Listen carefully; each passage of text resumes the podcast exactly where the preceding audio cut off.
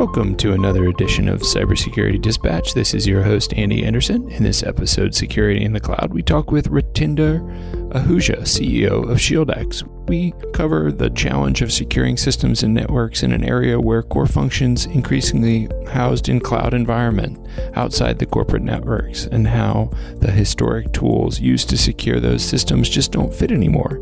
It's a challenge I know many folks are struggling with, and I think Ratinder's perspective is certainly one our users will enjoy hearing. Why don't we just start there? Sort of how your background, how did you go to starting a, a technology security startup? That's great. So, yeah, so let me tell you the genesis behind ShieldX. So, we started ShieldX towards the end of uh, 2015, January 2016. And prior to starting ShieldX, I was CTO for McAfee's network security portfolio. So we had a broad range of uh, network security products, you know, the classical next gen advanced firewalls, intrusion threat prevention, data loss prevention, security gateways, you know, classical uh, systems. And I got into McAfee because I was founder of a company called Reconnex doing a data loss prevention product, so a consistent Gartner MQ winner. And they acquired that company in 2009 timeframe. So that's how I ended up at uh, McAfee. So during my, my years at McAfee, the cloud revolution started, and, and many of the customers that, that we would talk to were adopting a multi cloud architecture, meaning that on premise data centers were becoming more orchestrated. At the same time, they're using one or more public cloud footprints. And the whole idea was that they were treating compute, storage, and networking as code, harnessing the agility promise of the cloud, and delivering value at a faster pace. So during this transition, many of the customers started questioning, saying, how does security fit into this new world? And the traditional vendors would answer saying, oh, we have big appliances and we have, you know, some small appliances and we have virtual appliances of every kind. What's the problem? So there are three key problems that came along. So the first one was there was heightened awareness of the fact that there is uh, something called east-west access, the the insides of the multi-cloud. And this awareness came around because traditionally data centers were walled gardens. You had a, a very strong north south boundary control, but you didn't have much visibility inside those environments. So as more events like uh, Equifax and you know various things happened where something would come in one way or the other and laterally move towards a high value target and then cause some data loss. So that awareness was rising and it was being given a term called east west security. And then when the data centers connected into public clouds, you would have a very common configuration where the public cloud footprint would connect back into the data center using direct connect or VPNs. And the public cloud footprint would also have internet facing portal. So all of a sudden, you would now have this uh, attack surface, which has now grown tremendously. You not only have to protect the things that you were protecting on the on-premise environments, but now you have to worry about them going into the cloud, elasticity, on-demand computing, all those things made the attack surface uh, really large. So to summarize that first issue, there was heightened awareness of east-west security. So and the customers found that it was very difficult, almost impossible, to take that lateral traffic and somehow spin that out to physical controls on premise or try to sprinkle virtual appliances throughout the lateral access. So that was very problematic because these appliances and chassis do not understand the whole idea of the virtual network, orchestration and automation across this network. So, so that was the, the first problem. To summarize it, the heightened awareness of east-west security and the total failure of existing uh, products and solutions to solve that adequately. So does that first problem make sense? Yeah, no, definitely. And just to put kind of a, a bow on it, like east west and lateral you consider to be synonyms or are they or am i missing a subtlety between no, the two no you're, you're right the lateral it's typically called lateral movement is a term used to say how yep. things propagate towards a high value target east west security is a mechanism yep. to say uh, let me secure that uh, path yeah and the, the appliances were really struggling largely because of kind of the, the trouble of you're really using IP addresses mm-hmm. to kind of locate servers or, or whatever your infrastructure looks like in kind of an on-prem world. And then once you sort of go to a cloud world where you're just spinning up different machines and whatnot, it's sort of like trying to get hold of, you know, sand in your hand, right? It's just like it, it, it's it's changing constantly and, and whatnot. Or what, exactly. what's the what's the sort of challenge of, of exactly of exactly? So you just hit, hit upon the second problem that I was going to uh, illuminate. So the second problem was this whole idea of lack of orchestration for these traditional systems. So what that meant is exactly what you were just saying that the DevOps teams and the application teams simply now can bring up new applications and scale things up faster than the security team can say no or, or yes or what are you guys doing. Yeah. So in the physical world, you know, there was a, a well-defined process by which the security team and the infrastructure team and the application teams got together, planned out what they were going to do for the next, you know, five years, put in a right. over-engineered solution to intersect those traffic flows, and you know, sort of planned it out, right? But in the new world, the DevOps team simply treat the infrastructure as code, and you simply roll out applications and make them scale up and down on demand. So now the security team wanted a system that would be equally agile and orchestrated, that would understand the intent of the security team. So the security team says if a web tier or middleware apps or storage tiers show up, I want to protect them with a certain profile, with a certain uh, threat protection and the appropriate access controls and watch for information loss if it's going to happen, right? So this is their intention. Because they're now divorced from the infrastructure team and the apps team, they wanted a system that would take this intention and transform that into reality. And that's what we built. So this is the second point about having something which is automated and orchestrated and this leads to the third point, which is reduction in TCO, because the teams aren't getting any bigger and they are uh, tasked with protecting even a vaster, a broader attack surface. So the solution had to have TCO, which was appropriate. So those were the three key problems, namely uh, east-west protection, a solution that is yeah. highly orchestrated and automated that can transform security intention into reality, and offer all that yeah. at, at reduced TCO. Uh, and TCO, for those familiar with the acronym, is uh, total cost of ownership, which is not just the cost of licenses and, and software, but the cost of operating such systems. Yeah, so I mean, we, I like to sort of span the range. The audience tends to be, you know, very sophisticated, but also kind of often uh, less sophisticated. So I like to kind of make sure that it's, it's really grounded. So it sounds like you know, old model, you're like the security team provides the sandbox, right? You can play in the sandbox, do whatever you want, but we've locked it down. Now sort of like the, the develop, dev teams can go to the beach, right? they can do whatever they want, right? Yes. How do you how do you create a, a sandbox that, that you can kind of that moves with them on the beach? Absolutely. Um, let's talk about how you actually do that. How do you kind of bring the individual sort of controls, mm-hmm. the typical sort of security controls that you would expect in more of a sort of classic on-prem environment to these cloud yeah. worlds. Excellent. So this is where ShieldX was born, and we said, hey, there's something innovative that needs to be done to to address some of these problems that are emerging because of multi-cloud adoption. So we set out to solve three things. And the first one was how do you build a solution that is of cloud scale? So that's no longer constrained by a CPU memory geometry of an appliance or a box that has traditionally been built. Yep. And as a result, you were always constrained by what you could do.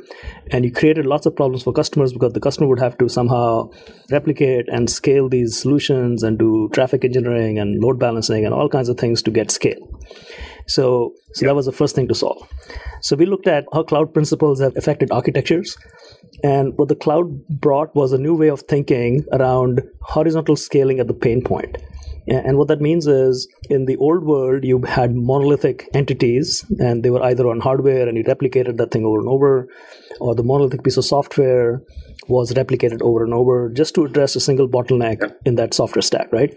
And the cloud world says, hey, we don't spin up massive systems, we horizontally scale out where the bottleneck is. To achieve that, there's an architectural concept called microservices. And what that does is it says break your system up into its elemental building blocks. So in security processing, there's typically three fundamental building blocks, namely traffic flow processing, encryption and decryption, and something called deep packet inspection, which is the ability to look deeper inside flows and do some security outcomes. So in a traditional virtualized system, any of those stages becomes a bottleneck, then the entire system suffers as a result of the bottleneck. So what we said was, hey, if we could horizontally scale out a bottleneck as it appears, then I would have a, tr- a very efficient system. So we literally turned some of these elemental building blocks into containerized microservices. So now we have gotcha. a containerized microservice that does flow processing, another one that does encryption and decryption, another one that does deep inspection. There's about 30 of them, but for simplicity, we'll say, you know, there's these elemental building blocks. And now we horizontally scale them up and down, and they are, the value now is they're tiny. They're a fraction of the size of yep. the big monolithic security stack, and they can be yep. efficiently scaled at the pain point on demand. Now we do all of that. We manage the orchestration of these microservices. We manage its uh, insertion into the network. We manage its uh, scale up and scale down.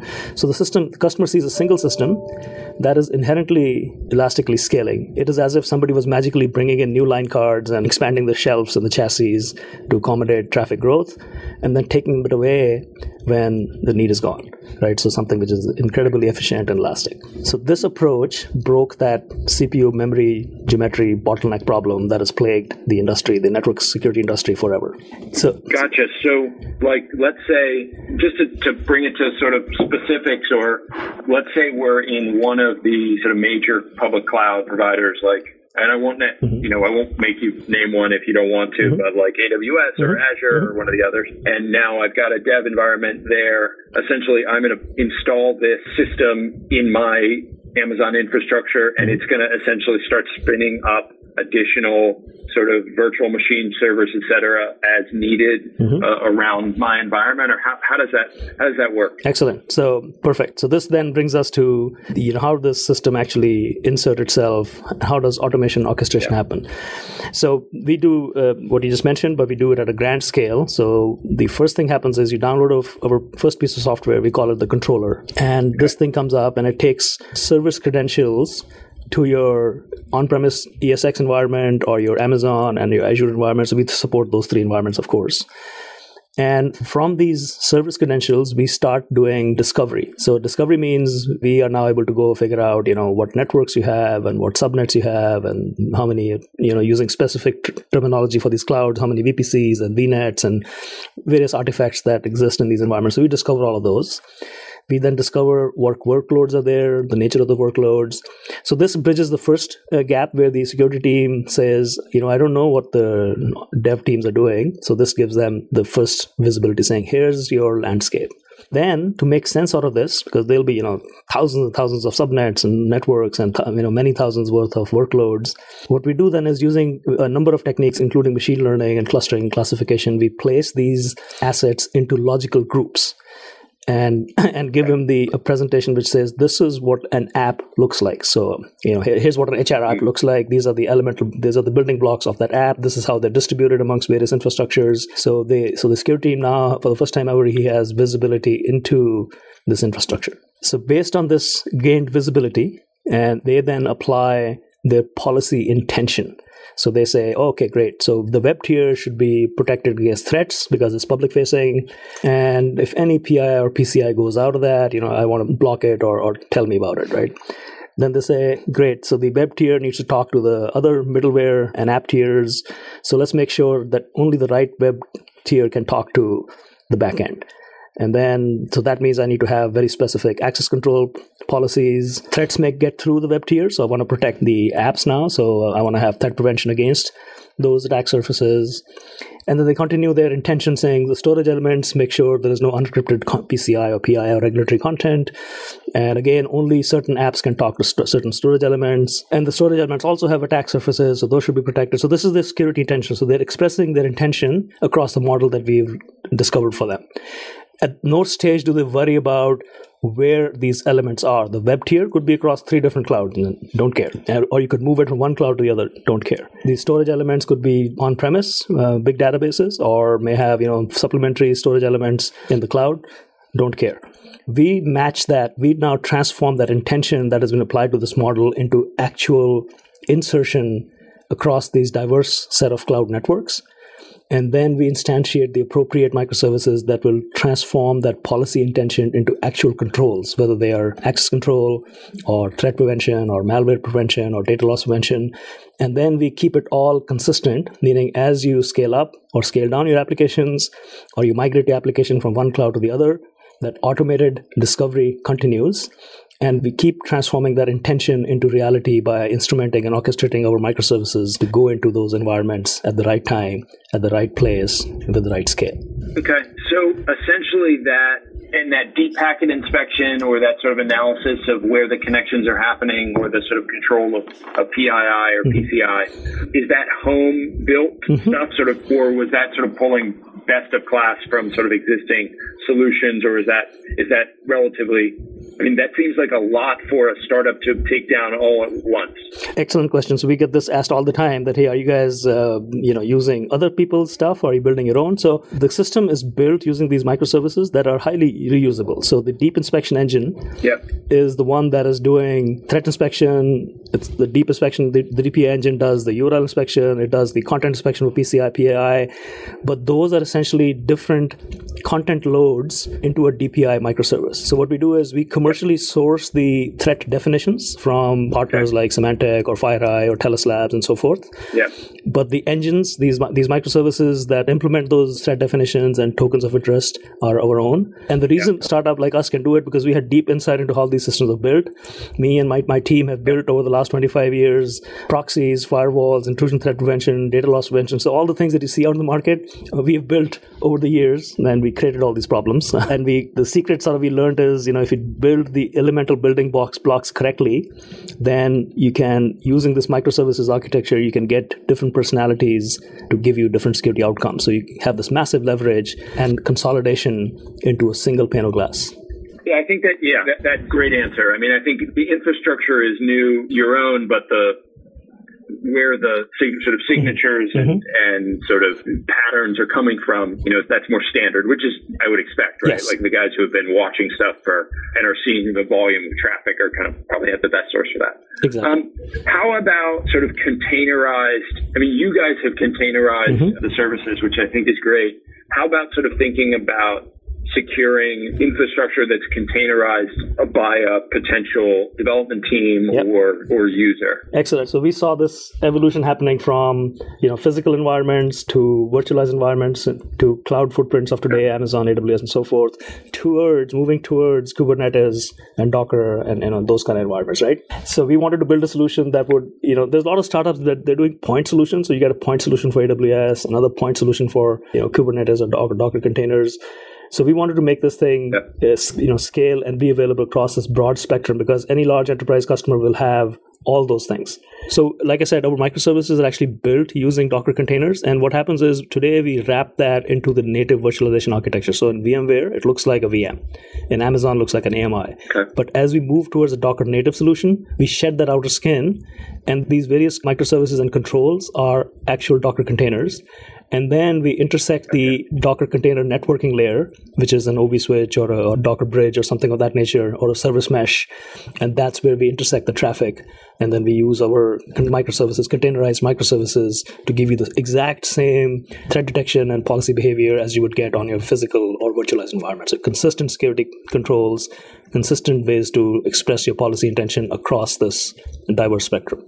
Gotcha. I mean, one of the things that you know I hear a lot. I, would love your sort of opinion. I know it may not be sort of core to your to your solution, but one of the challenges about containers is sort of the shared kernel mm-hmm. of the sort of architecture, and how do you get comfortable around that sort of potential threat mm-hmm. vector of once you're sharing a kernel now, the potential to kind of get root access to that kernel, et cetera. Absolutely right. So we are a networking solution. So we add value once the traffic goes in and out of a container. We believe that the yep. container environments themselves will harden themselves against root escalation and you know hacks that sort of break gotcha. the container boundary. So those uh, we believe will be natural evolutions of you know of the container architectures. So just like in Windows world, gotcha. right? If you go from Windows 3.1 to Windows 10, Windows 10 is highly isolated to the point where even an agent is ineffective. And iOS and Android, yeah. the, the, agent can add no value because they've taken you know that isolation to a high degree of sophistication. So you get that, make sure that yeah. nothing breaks that boundary. So we believe containers, Docker containers, and you know, these architectures will offer that better and better over time. So an agent-based solution will not add value.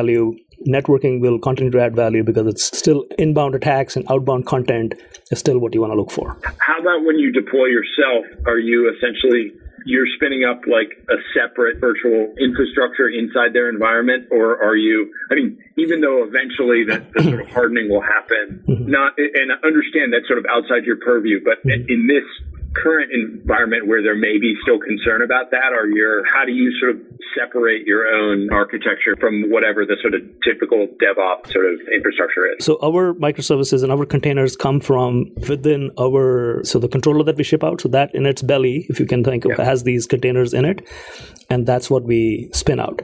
And these are built using gotcha. our own, you know, fairly well-defined, secure software development lifecycle, where it's gone through hardening okay. and intrusion testing and so forth. So that's hardened, and it, it does not commingle code with uh, the customer's DevOps process. We don't impact the DevOps process. We don't expect them to put any of our code inside there. We're not an agent, so so that's why we don't impact them, and they don't impact us. So is it sitting in sort of a separate server, like virtual machine server, or mm-hmm. it's sharing the same server? So no, so it appears as a virtual entity. So depending on, let's take the example of okay. ESX, which is a fairly simple virtualization architecture to understand. So our microservices are wrapped up to look like a VM, and they get spun up through vCenter on a set of okay. resources that you give us, and, and, that's what we look like. Okay. Far, where are you? You know, Azure, AWS. Where else are you sort of able to deploy? Mm-hmm. Like VMware. Yep. Where else are you able to deploy? Yeah, so th- so these three are our uh, current shipping environments, and then okay. we are just waiting for the world to become more Docker or, or container ready, and then we'll just uh, the outer skin, and Kubernetes slash Docker would be the next uh, logical you know place to land. GCP is very close to that. You know, Google Platform is very close to that. Red Hat's you know uh, Redshift and various other environments are pretty much that. So I think that's where the world is headed. So we'll be right there. Yeah. Where are, um, this has been great. I mean, really interesting to sort of dive into the technology. Where are you sort of seeing adoption from different customers? Where are they sort of finding this mm-hmm. this most interesting? Yeah, so our customers that have a heightened awareness of east-west security.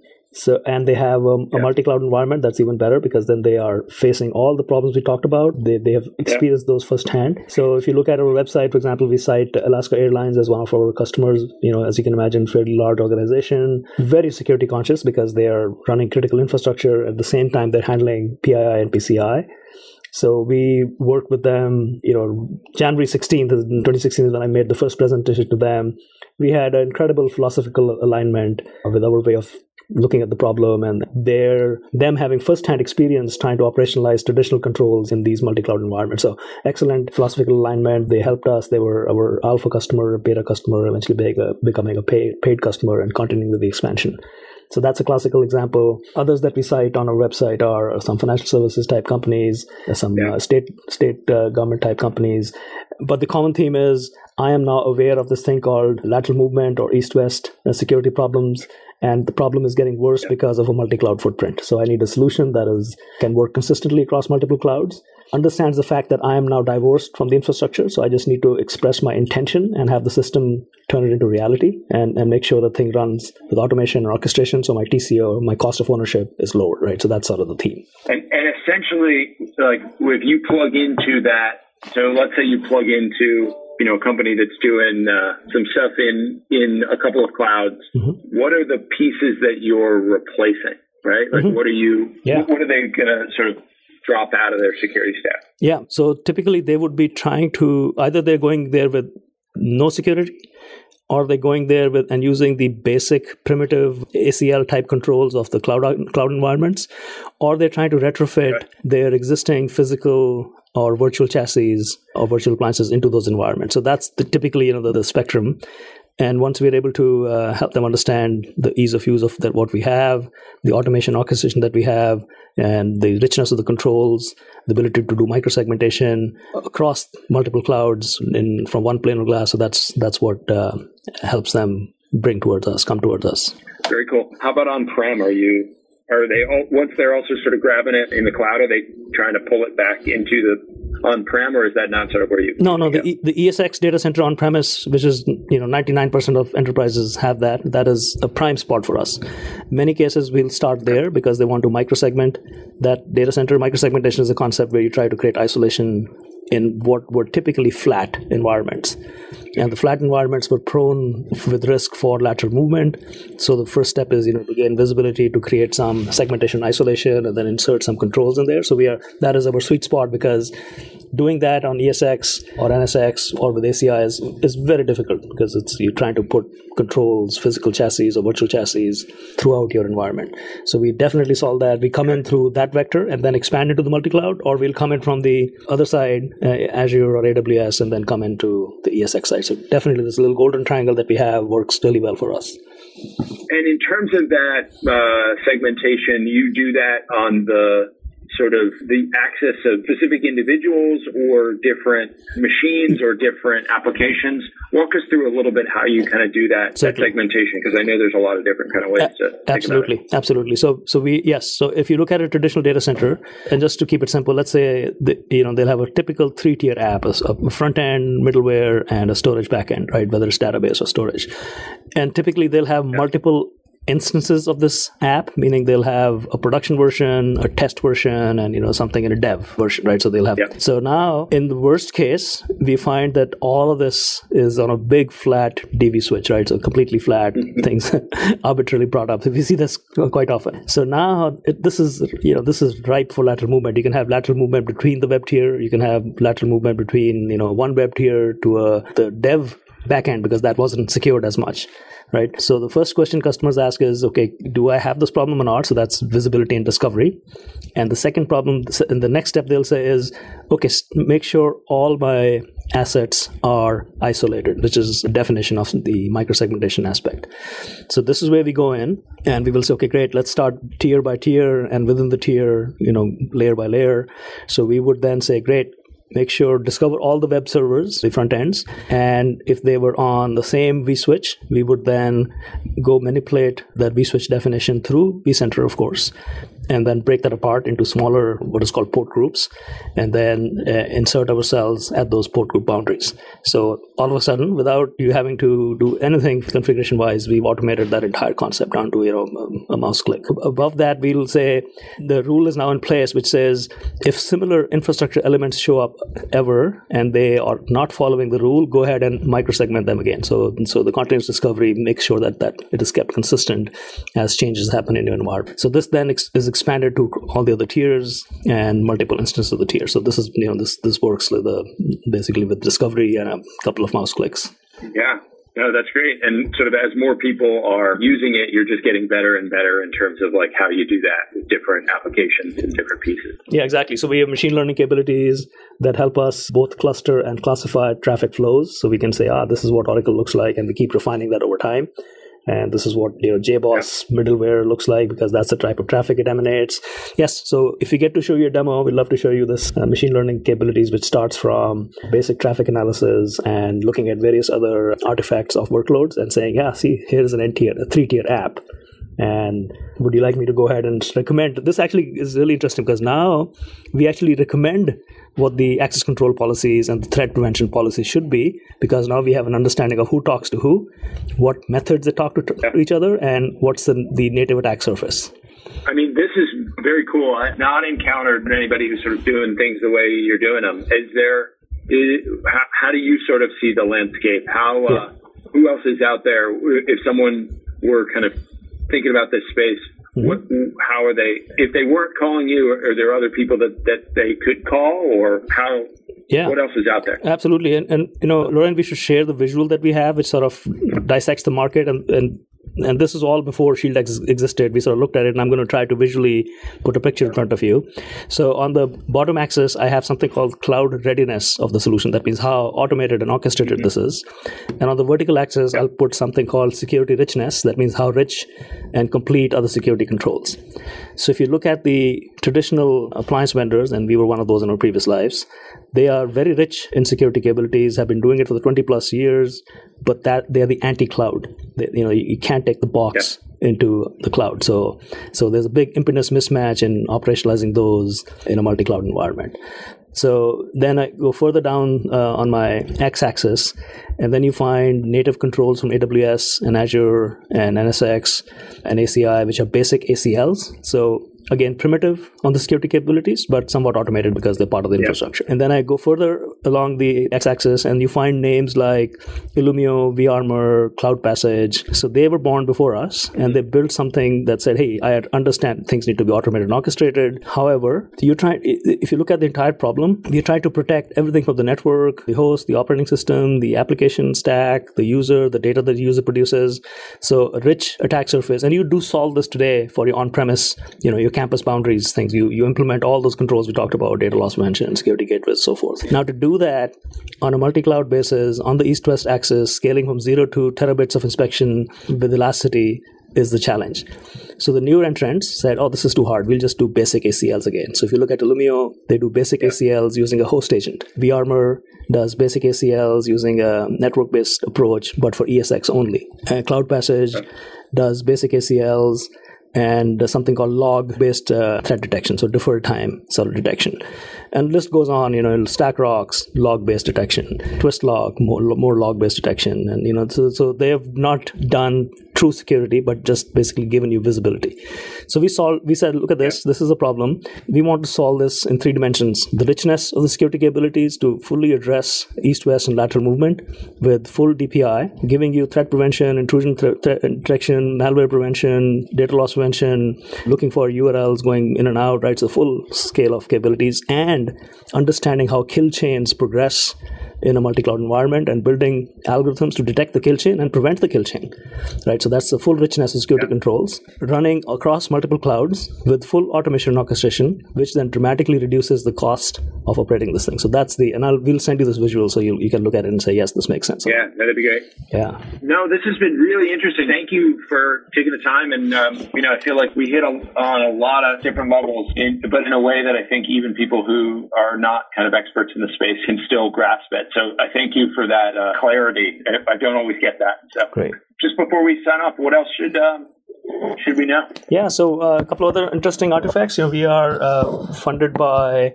not only just traditional VCs, which is you know, which we have world class VCs with, with Bain Capital and Aspect Ventures, but we have uh, an amazing set of strategic investors in the company, namely FireEye, Symantec, and Dimension Data. Okay.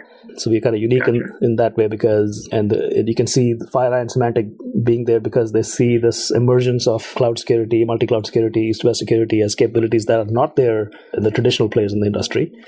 And you see Dimension Data coming in because they see their customers asking for software defined everything, right? So they want software defined solutions for software defined data centers and clouds and they wanted to make sure that they have something that can help their customers move towards this vision. Yeah, no, that sounds great. And I think the obviously your background, but also the investors are sort of bringing the kind of experience and real sort of backing and, and support that this is really innovative. And I think that's great, but also to line up the VCs to uh, yeah. sort of willing to throw rocket fuel at stuff.